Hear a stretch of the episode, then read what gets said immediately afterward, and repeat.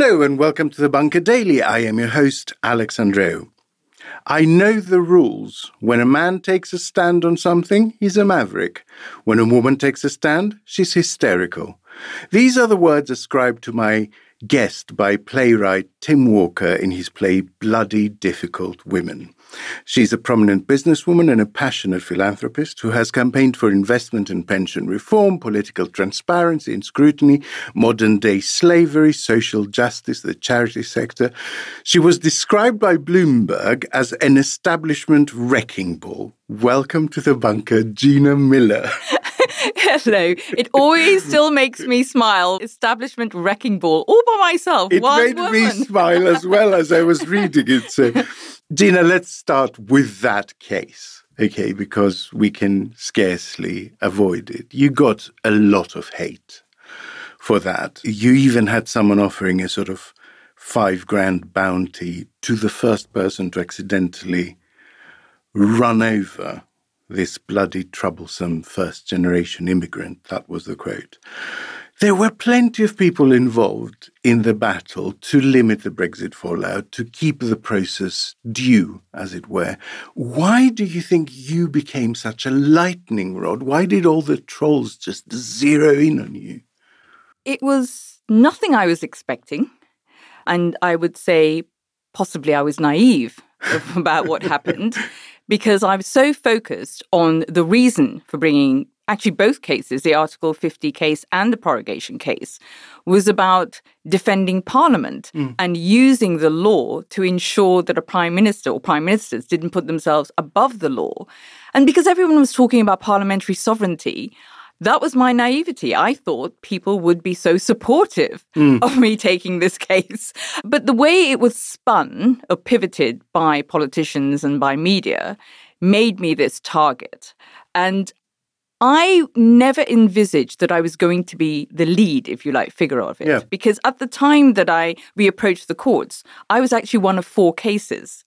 And when Lord Leveson decided to make me the lead claimant, and I suddenly looked as though it was me doing all this by myself, that's when the abuse started. And I was shocked at the sentiments that still seemed to be sitting in so much of the public mind about as a woman of color, it wasn't my place to bring such a case. Mm. I couldn't possibly be smart enough. It must be very rich white men with money pulling my strings. Yes, someone, uh, somebody else. You know, you know, I must be. You know, it's just not possible. Or the fact that even from some quarters that I was embarrassing women and ethnic minorities who had made so many advances in our society. Somehow, my ungratefulness was going to rub off on them. Mm. So the abuse came from so many different quarters.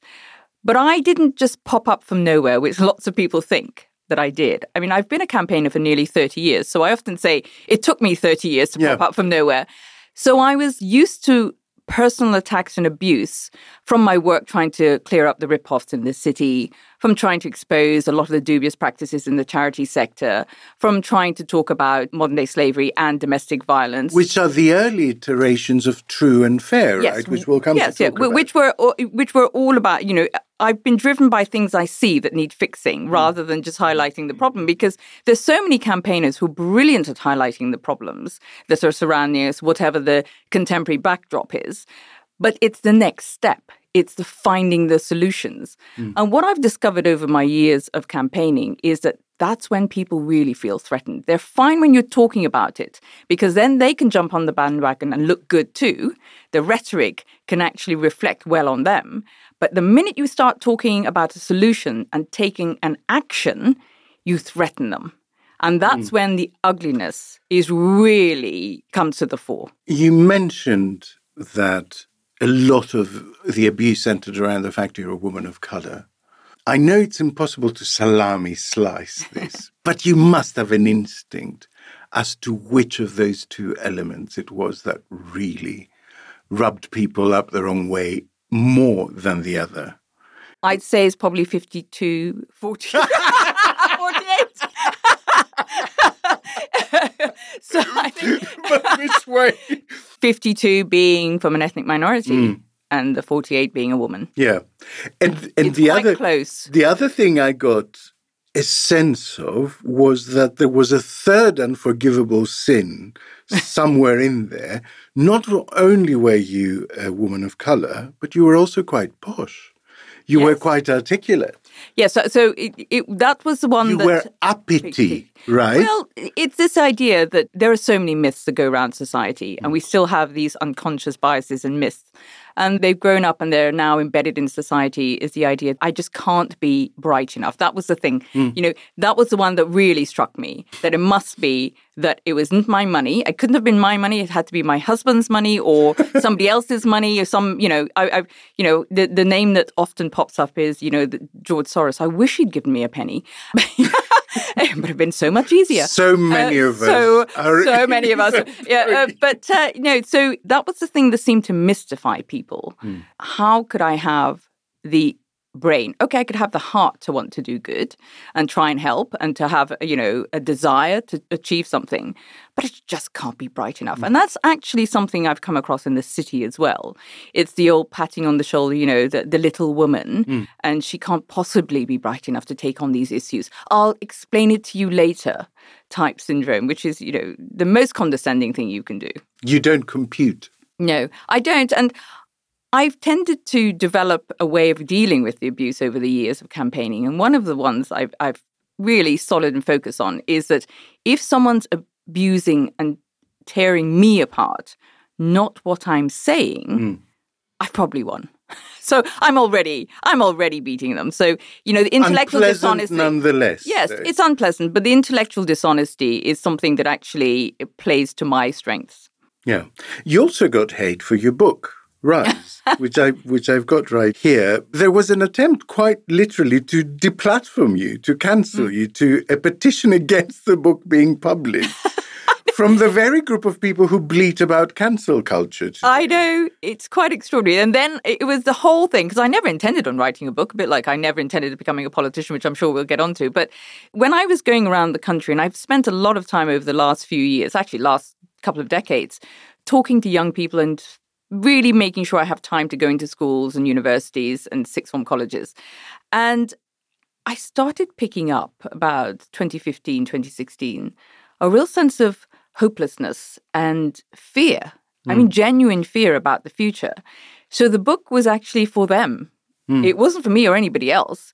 It was me talking about failure talking about because quite often people see people on a platform on a television screen and they think it was easy to get there or how can I get there almost out of reach. So what I wanted to talk about was the failures that can then make you a success and mm. what it is you learn about yourself and how you build from picking yourself from up from the dirt. So the book was for them, but I was yes, they tried to deplatform it, but also I then had something else which you may not be aware of. But in chapter 15 in the book, I talk about being a survivor of domestic violence. Yes. And I had lawyers trying to get me to take the chapter out mm. and say that uh, the things I was saying about what men in high places do. And I mean, I never named anybody in it. And I was very careful the way I wrote it. But no, they didn't want me to write that either. It was it's strange where the attacks come from. Sounds incredibly painful. It's certainly not the background that people looking at you today would ascribe typically, right? And I guess that's another reason you just don't compute for people. You know, the fact that you've had to struggle properly, struggle that you, you know, you've had personal issues that you've had to fight. It's interesting. One of the right wing papers, when they sort of uh, said, Well, we don't understand you. Your life makes no sense. Your life is more like fiction than fact. and we don't believe you. And I said, Well, actually, quite a lot of people's lives are more like fiction yeah. than fact. That you never know what somebody's story is, what's behind their persona, uh, or where they are and the face they present. And I want to be completely honest about that because I think it helps other people. We do live in a world where we, we celebrate success but we tend to shy away from failure. And that's about the one certain, apart from taxes, is that you are going to fail. You're going to fail at some time, somewhere. So you might as well learn to deal with it. So you're taking taxes and death and adding failure. I'm adding failure to it. Cheers for that. Thanks. is there a sense in which confrontation energizes you? I pick that up a little bit from you that you like battling against things. Do you miss it a little bit? I don't miss it. I think because I in in my life every day I have an eldest daughter who's got special needs. There's always a battle to be mm. fought, mm. if you like, if you put it that way. But what energizes me is when I know that the platform I'm on is achieving something.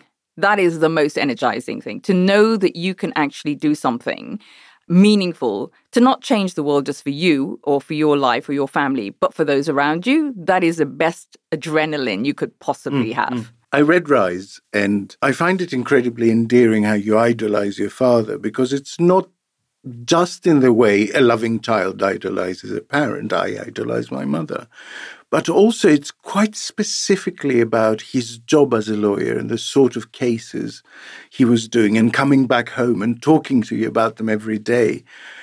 Is that the start, do you think, of believing in the law as a shield for democracy, in doing rather than just talking?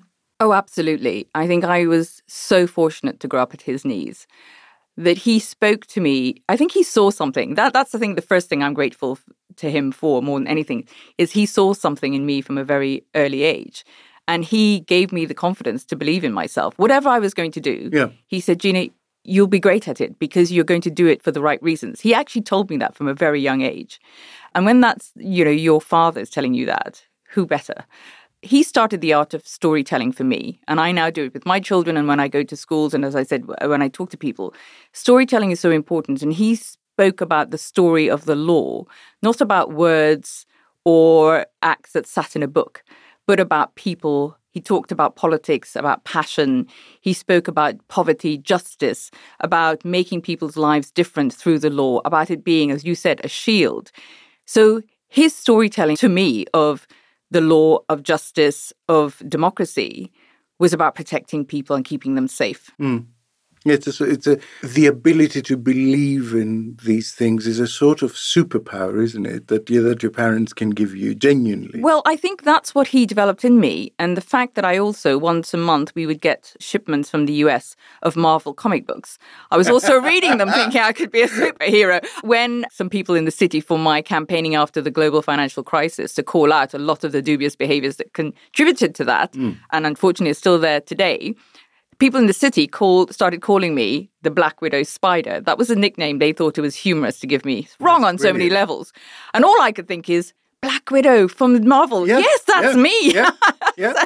they didn't know that their nickname had actually was fueling me in a different way.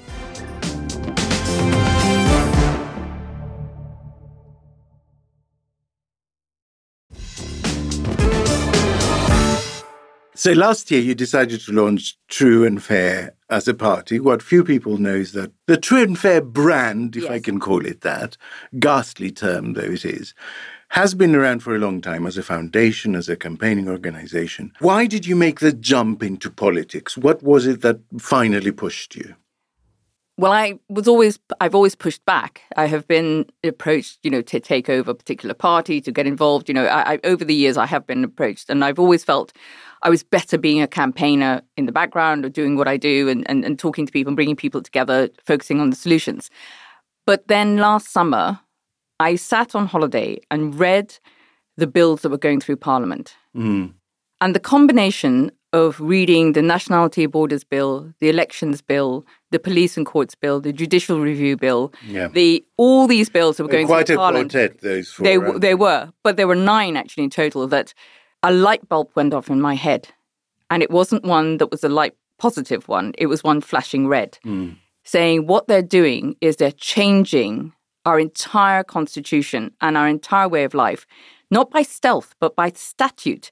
They were closing down our voices on the street, in the courts, in the ballot box. They are changing our fundamental principles of our democracy.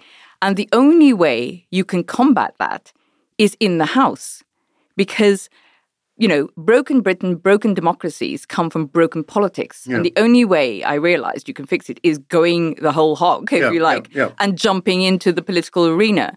And again, remembering and reflecting on my father, because the reason I ended up in the UK is because my father had come to the same conclusion in our dictatorship. And he wasn't the leader, but he was instrumental in starting a political party to try and unite the divisions in our country. We had huge race wars going on, huge economic downturns, and, and, and poverty growing at a terrible rate.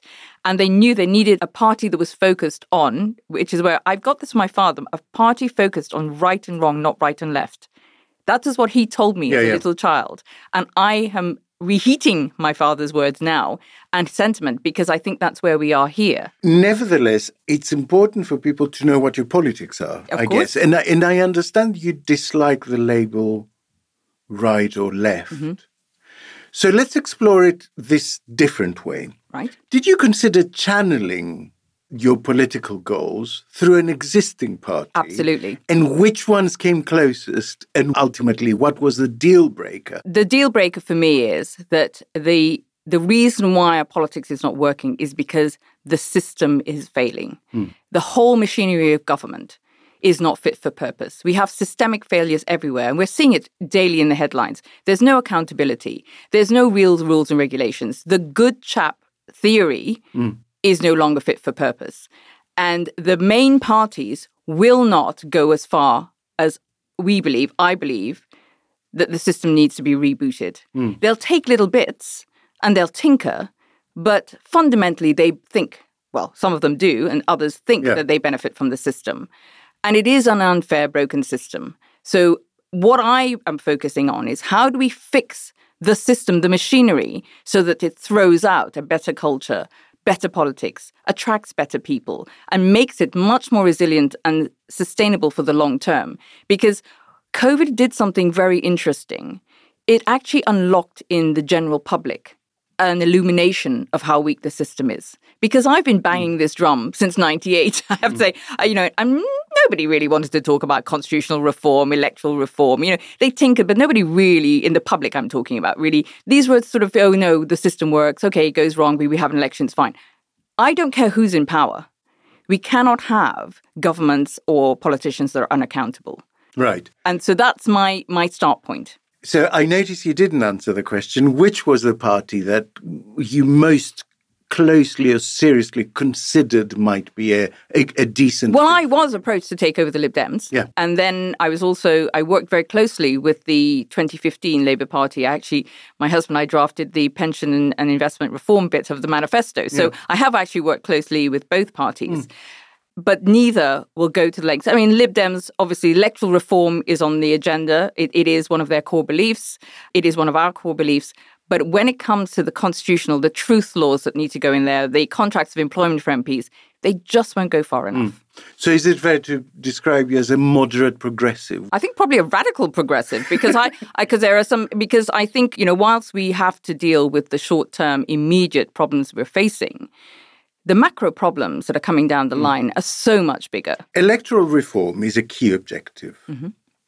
Do you favor a particular system, electoral system, or do you favor a particular method for arriving at a choice, as it were? So, because there's a menu of choices. There are- there- there is a, a royal commission, a Yes. people's assembly. I, I, I favor citizens assembly because I think it has to be about the people. We have to we have to close the gap.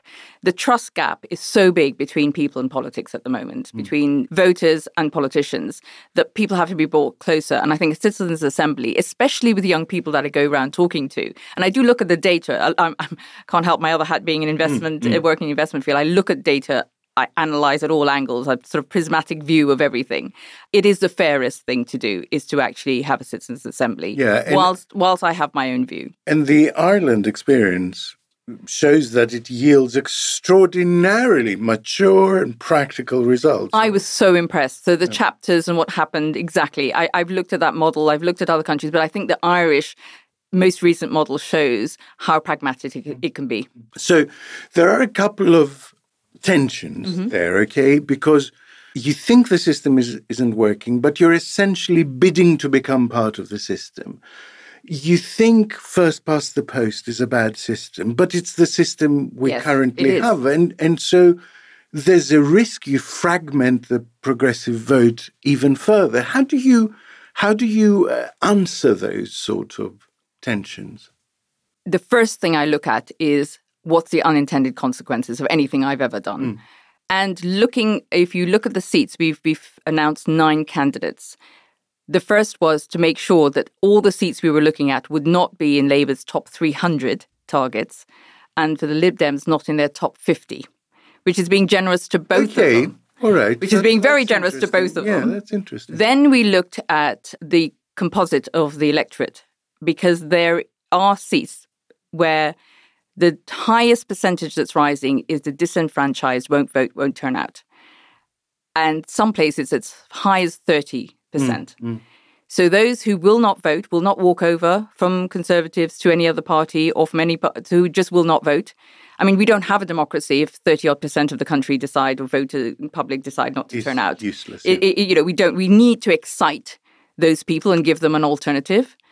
And we then looked for the small c conservatives who say this is not their party. This government is not their party. Yeah. So we specifically identified what I'm calling sort of blue corridors where we do not split the Labour or Lib Dem because they don't realistically, and they need to be realistic about this, they do not have a chance in those seats. Mm. And we can be part of the anti Tory landslide, if you like, because I think we do have a landslide. And the other thing this is really important, and we've looked at, and modeling and all of this, so the data, as I say, is very important, is that whatever the polls say, if you dig down, there is a high possibility of a hung parliament.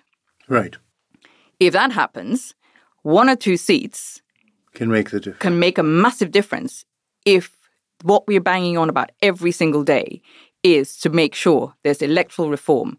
Our two red lines electoral reform and putting in constitutional checks and balances for MPs. Mm. If we just got those two things, it would change the entire fairness of the system. So, is there a sense in which you're hoping to become, I mean this in no disrespect. Oh, don't way, worry at all. The Farage of that side of things to make enough of an impact to scare mainstream parties into conceding on a few key policies, basically. Absolutely. And I can tell you already that because we have shared our data and our thoughts and a lot of what, the work we're doing, that some of the parties have already started to say some of the things we're saying. And, you know, so we don't necessarily have to win. It would be yeah. great if we could get a couple of seats in parliament because now that gives us a different platform. You know, we're inside the camp, as it were.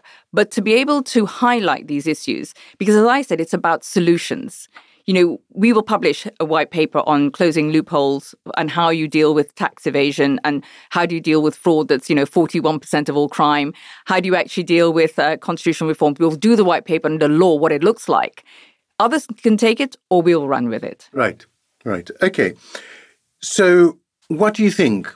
First year, are you about where you expected? Are you a little bit disappointed? Are you ahead of where you expected? I'm so disappointed with the media response because the media response has been, and actually, in all fairness, I'd say this is also for Lib Dems. You hardly see them; they're not given as much mm. airtime. The idea, and this is what I've been told by mainstream media, because they gave you mentioned Mr. Farage, because they gave him so much airtime, they won't give a small party airtime they're sort of making up for their past mistakes, and that's not democratic. Even someone like Reform UK, you can have, you know, I, I, I am unemotional about when it comes to what is right and wrong.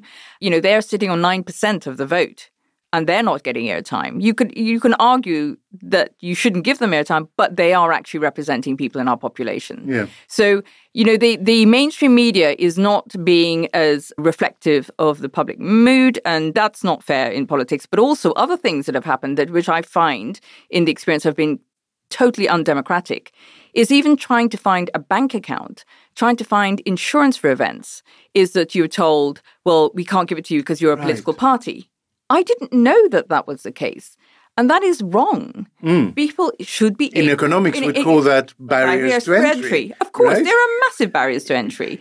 But the, the reception on the ground when we go around the country has been overwhelming and very surprising. I don't tend to go and talk to people who agree with me. I tend to spend my time going to see people who don't agree with me. Right. So we've specifically gone around the country to quite high voting Brexit areas to, you know, and, and I want to say, As I was saying, I get this sense from you that confrontation does charge your battery. But, but it's not like I, I, don't mean it in a negative way. Being able to talk to people and convert, you know, convert two or three, four people. It's a buzz. It, it, it's it, but it's important because then they become actually the greatest advocates. I'll tell you. So Yes, I, I, the- I actually did a, a documentary for the BBC where I met one of my trolls. It was rather disconcerting because his name was Alan, which is the same name as my husband. But this chap was a part of a Facebook group who were discussing ways of killing me. And I thought it would be a few hundred or whatever it is. It turned out it was about something apparently like 4,000. It, it just, just the thought of Oh, it eh, was bizarre. God, I mean, anyway, I, I, but I met him and you know, he has a 14 year old son at the time, my 14 year old son. And he was saying, but, you know, nobody was listening to us. I have nothing. I can't look after my son. And yet you are on TV every day. Why would you, why were they listening to you and nobody listens to me? And anyway, for an hour long conversation, we were filmed and talked and chatted. He's one of my biggest supporters now. Everyone online who who trolls me, you can get back. Alan is there defending me. So it it it it's it's not it's not just about the buzz. It's actually about bringing people together. Yeah. True and Fair seems to me a very personal project. Okay. Is that compatible with democratic structures? What happens if, for any reason, it needs someone else to lead it? If, let's say, you do worse than you expected mm-hmm. in the next election, and in a normal party situation, you'd step down and someone else would take over. So, what happens with that personal element that's there? So I've stepped down from the modern day slavery. When when my work was done, that was then taken over by the CSJ. When I've done other work in the city, that's been taken over by other campaign groups, and now we've got APPGs. I don't have to be there. I have to sort of do the hard opening the door. Mm. And on True and Fair, if it's somebody else, we have nine candidates. So I'm one of nine candidates, and we'll have another six probably in February that we announce. And if it turns out one of them wins the seat, then I actually think they should be the leader of the party. Right, right. So it shouldn't be about me. What I can do is use my platform to create awareness of the things we're talking about. The agenda is more important than the person. Where are you standing, by the way? So I'm standing in Epsom and Ewell against Chris Grayling. So, just to wrap it up, let's just put a long term hat on and say, where do you want to be in five years' time with regard to this project? I would love for myself and one other, maybe two others, three others, however many of us, to win some seats and be able to be in Parliament and make sure that the agenda of constitutional change is the same that the Green Party managed to achieve with the agenda for green a policy, an environmental policy, which is now embedded in all the other political parties. Such a good example, isn't it? Of, of Absolutely. You know, we need a democratic reboot as being a fundamental part of all political parties. Yeah. I was going to end on that, but it occurs to me, sorry.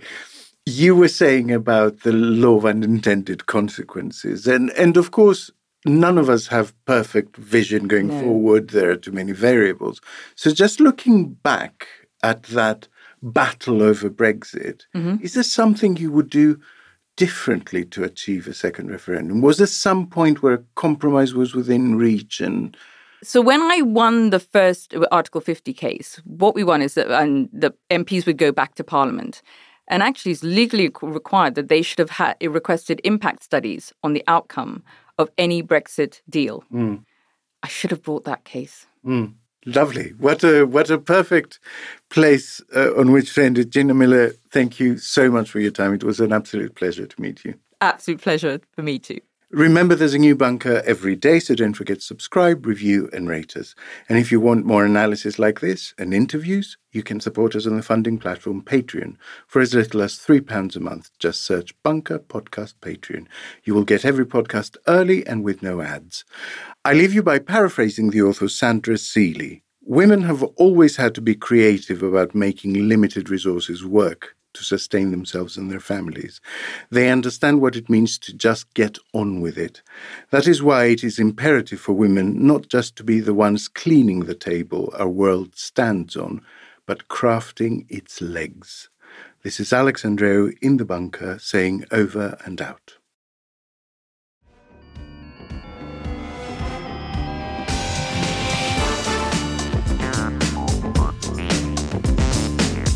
The Bunker Daily was written and presented with Alex Andreou. The producers were Alex Rees and Jet Gerbertson, with assistant production from Kasia Tomasiewicz. The lead producer was Jacob Jarvis, and the audio producer was me, Jade Bailey.